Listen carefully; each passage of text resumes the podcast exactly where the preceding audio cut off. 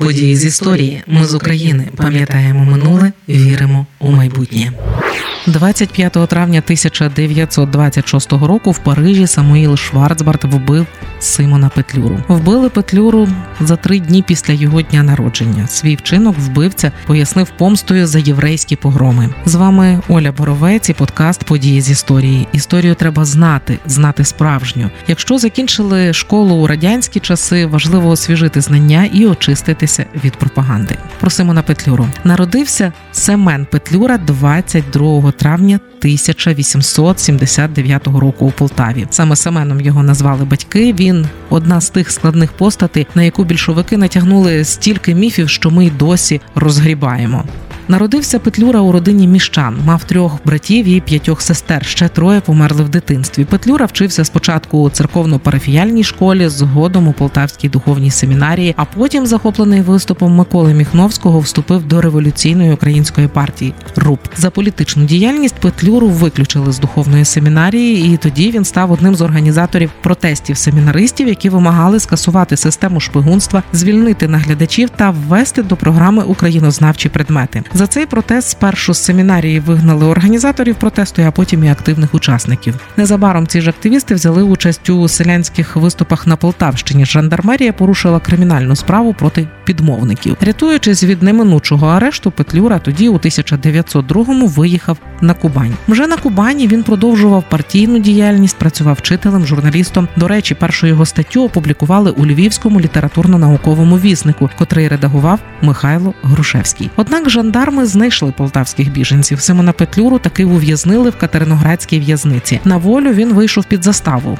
Про можливість застави домовилися його друзі, а гроші вніс батько. Звільнившись, Петлюра вирішив не випробовувати долю і виїхав за кордон. Восени 1904-го, змінивши ім'я та прізвище на Святослав Тагон, він поїхав до Львова, де тоді був закордонний комітет РУП його революційної української партії. У Львові працював редактором і журналістом у кількох виданнях. Кілька місяців вчився на університетських курсах українознавства, налагодив контакти з Іваном Франком, Володимиром Гнатюком та провідниками місцевих українських партій. Але після оголошення у жовтні 1905-го політичної амністії в Росії повернувся додому. Працював журналістом. Саме тоді революційну українську партію перейменували на українську соціал-демократичну робітничу партію. Петлюру обрали до її центрального комітету. Тоді ж у нього виник конфлікт з одним з лідерів партії Володимиром Винниченком. Адже саме Петлюра переконав не обирати Винниченка на посаду редактора центрального друкованого органу через цитую нестійкість, богемність і політичні хитання. Кілька років Петлюра жив у Санкт-Петербурзі, де був знову ж таки редактором кількох видань, брав активну участь в українському русі. У 1911-му переїхав в Москву. Там одружився, видавав журнал про життя українців, і саме у Москві у нього народилася донька. У 1916-му Петлюра з сім'єю оселився у мінську, де був штаб Західного фронту. Після повалення самодержавства в Росії Петлюра організував у мінську український з'їзд фронту. Його обрали головою Української фронтової ради, а згодом і головою Українського генерального військового комітету. Водночас він увійшов до центральної ради. Головним завданням Петлюри була українізація армії. Саме армія, створена Петлюрою у 1917-18 роках, зупинила спроби більшовицьких переворотів у Києві. Натомість Володимир Винниченко назвав Симона Петлюрою головним винуватцем конфлікту з радою народних комісарів у Росії та ініціював його відставку за перевищення повноважень. Не дочекавшись чиїхось рішень після заяв Винниченка,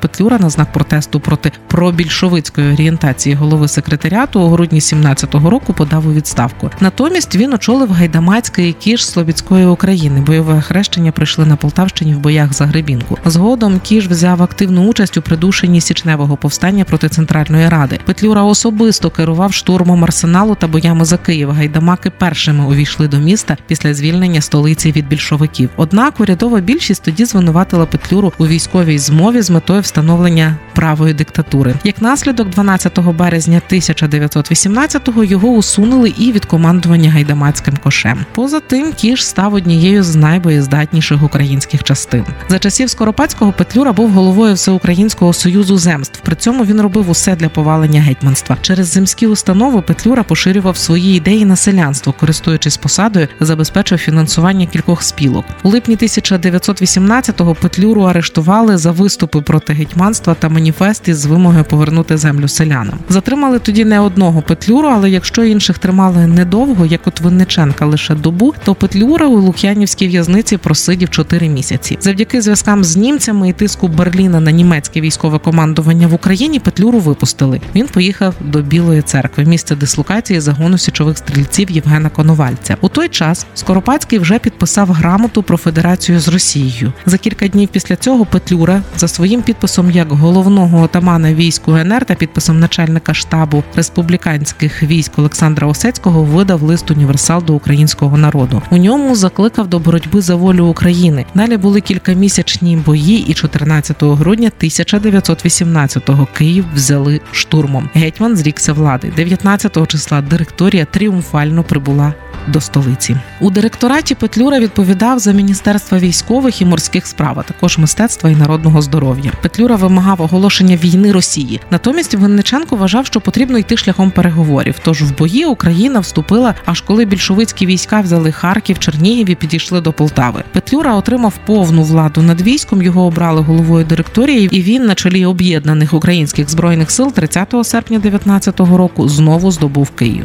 Але наступного дня під тиском російської армії змушений був відійти. Ситуація ускладнювалася. Різне бачення було у очільників УНР та ЗУНР. Петрушевич вважав необхідними переговори з Денікіним. Петлюра був категорично проти домовленостей із більшовиками і з денікінцями. Він не визнав угод частини очільників ЗУНР з денікінцями. Натомість поїхав у Варшаву і таємно без погодження з урядом підписав Варшавський договір. Я про нього розповідала в іншому подкасті. Документ передбачав, що в обмін на визнання незалежності УНР і військову допомогу Петлюра поступився частиною земель і дав згоду визначити українсько-польський кордон по річці Збруч і далі по Прип'яті до її гирла, забігаючи наперед договір, який був юридично складений не зовсім грамотно, втратив чинність за два роки, коли Польща уклала рийський мир з більшовицькою Москвою. Уряд УНР залишили за бортом. Про це як я розповіла в іншому епізоді подкасту Події з історії. Тож Петлюра емігрував до Австрії, згодом до Угорщини, Швейцарії. У 24-му році оселився в Парижі, де організував видання тижневика Тризуб і продовжував виконувати обов'язки голови директорії УНР і головного утамана ОНР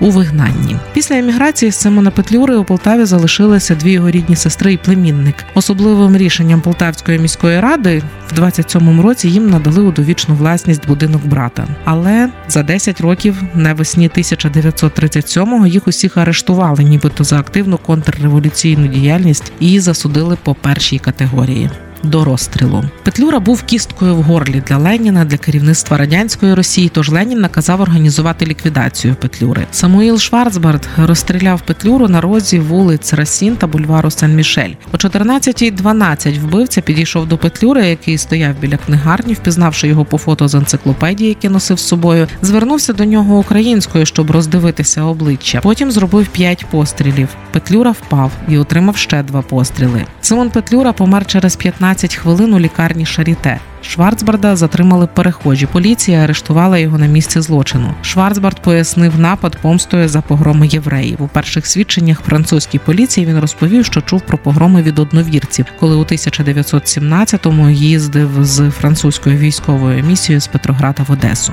Але слідство та обвинувачення не надали жодних переконливих доказів особистої причетності Петлюри до погромів чи організації погромів. Жоден факт не підтвердив антисемітських нахилів Петлюри. З обох боків на суді виступало чимало істориків та свідків тогочасних подій в Україні, і жоден з них не засвідчив антисемітизму у діях самого Петлюри. На захист Петлюри виступили зокрема Соломон Гольдельман, член Центральної ради від Єврейської соціал-демократичної робітничої партії. На захист Петлюри виступив Арнольд Марголін, член Генерального суду УНР. Захищав Петлюру і Володимир Жаботинський, один з лідерів сіоністського руху. На процесі представили понад дві сотні документів, які свідчили про намагання Петлюри та його уряду зупинити погроми. Але суд не взяв ці свідчення до уваги. Про те, що Петлюра прагнув припинити хвилю погромів, які у 1919 році забрали життя 50 тисяч євреїв, свідчить зокрема і його звернення до населення України за березень 21-го року, яке він опублікував через два роки після погромів. У тому зверненні він писав, що більшовики звинувачують українських повстанців у знищенні євреїв. Бандитів. Але він не вірить цьому, бо знає український народ, який цитую, утиснений грабіжниками-завойовниками, сам не може утисняти народу іншого, що так само страждає від більшовицького панування, як він. У тому ж зверненні Петлюра, як головний отаман війська українського, наказав нищити більшовиків, комуністів та інших бандитів, які роблять єврейські погроми та нищать людей. Не вплинули на рішення суду і докази того, що вбивця був радянським агентом. Про те, що Шварцбард, радянський агент, який вбив Петлюру за наказом головного політичного управління Росії, свідчили дані французьких спецслужб, які знали про зустріч Шварцбарда з відомими більшовиками в Парижі. Підтверджували це і дані німецької розвідки, які передали французьким колегам інформацію про те, що Шварцбард отримав наказ вбити Петлюру від агента Михайла Володіна, з яким не раз зустрічався. Саме Володін подзвонив вбивці 25 травня за годину до нападу, коли встановив, де перебуває Петлюра. Процес над вбивцею тривав 16 місяців. Він супроводжувався величезним тиском, шквалом наклепів і пропаганди щодо антисемітизму Петлюри, проплаченої Кремлем. Адвокат Шварцбарда, комуніст у молоді роки Андрій Торес зумів уникнути взагалі детального обговорення організації вбивства. Більшовики задіяли міжнародний робітничий рух, і під потужним тиском французький суд присяжних просто звільнив вбивцю від покарання. Аж у 1954 році колишній працівник КДБ Петро Дірябін, який втік у США, засвідчив про те, що знищення Петлюри було саме операцією радянських спецслужб. Щодо вбивці Самуїла Шварцбарда, народився він на Одещині, захопився анархістськими ідеями і з 1903-го почав співпрацювати з єврейською підпільною організацією Іскра. Після поразки революції 1905-го виїхав в Румунію, потім Австро-Угорщину, потім жив в Парижі, де працював годинникарем. З початком Першої світової три роки воював у складі іноземного легіону. А після поранення у 1917-му був демобілізований і тоді повернувся на Одещину. Воював в бригаді Котовського. Після захоплення Одеси білими військами знову виїхав у Францію. Прибувши до Парижу у січні 1920-го, Шварцбард дізнався, що 14 членів його родини, включаючи батьків, стали жертвами єврейських погромів. За рік до вбивства Петлюри він отримав французьке громадянство, працював знову годинникарем та вступив у прорадянський союз українських громадян. Симона Петлюру поховали у Парижі на кладовищі Монпарнас. У радянському союзі 70 років пропаганда вкорінювала образ Петлюри як образ ворога та вбивці. 16 травня 2005 року президент України Віктор Ющенко підписав указ про увічнення пам'яті Симона Петлюри та встановлення йому пам'ятників у Києві та інших містах, присвоєння окремим військовим частинам його імені. З вами була Оля Боровець. Якщо ви вважаєте такі історії важливими, підтримайте нас і дайте можливість створювати подкасти надалі. Заходьте на сайт Ми з України.ком та тисніть кнопку Підтримати. Ми з України важливо знати історію і розповідати історії. Найголовніше, що ми повинні дати нашим дітям, це коріння і крила.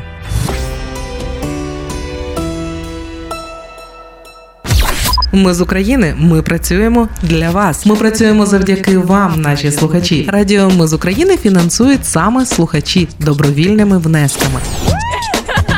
Кожен з них наш спонсор. Приєднуйся до наших спонсорів. Тепер допомогти Радіо Ми з України ще простіше. Заходь на сайт Радіо Ми з України, тисни кнопку Підтримай нас і обирай найзручніший спосіб підтримки.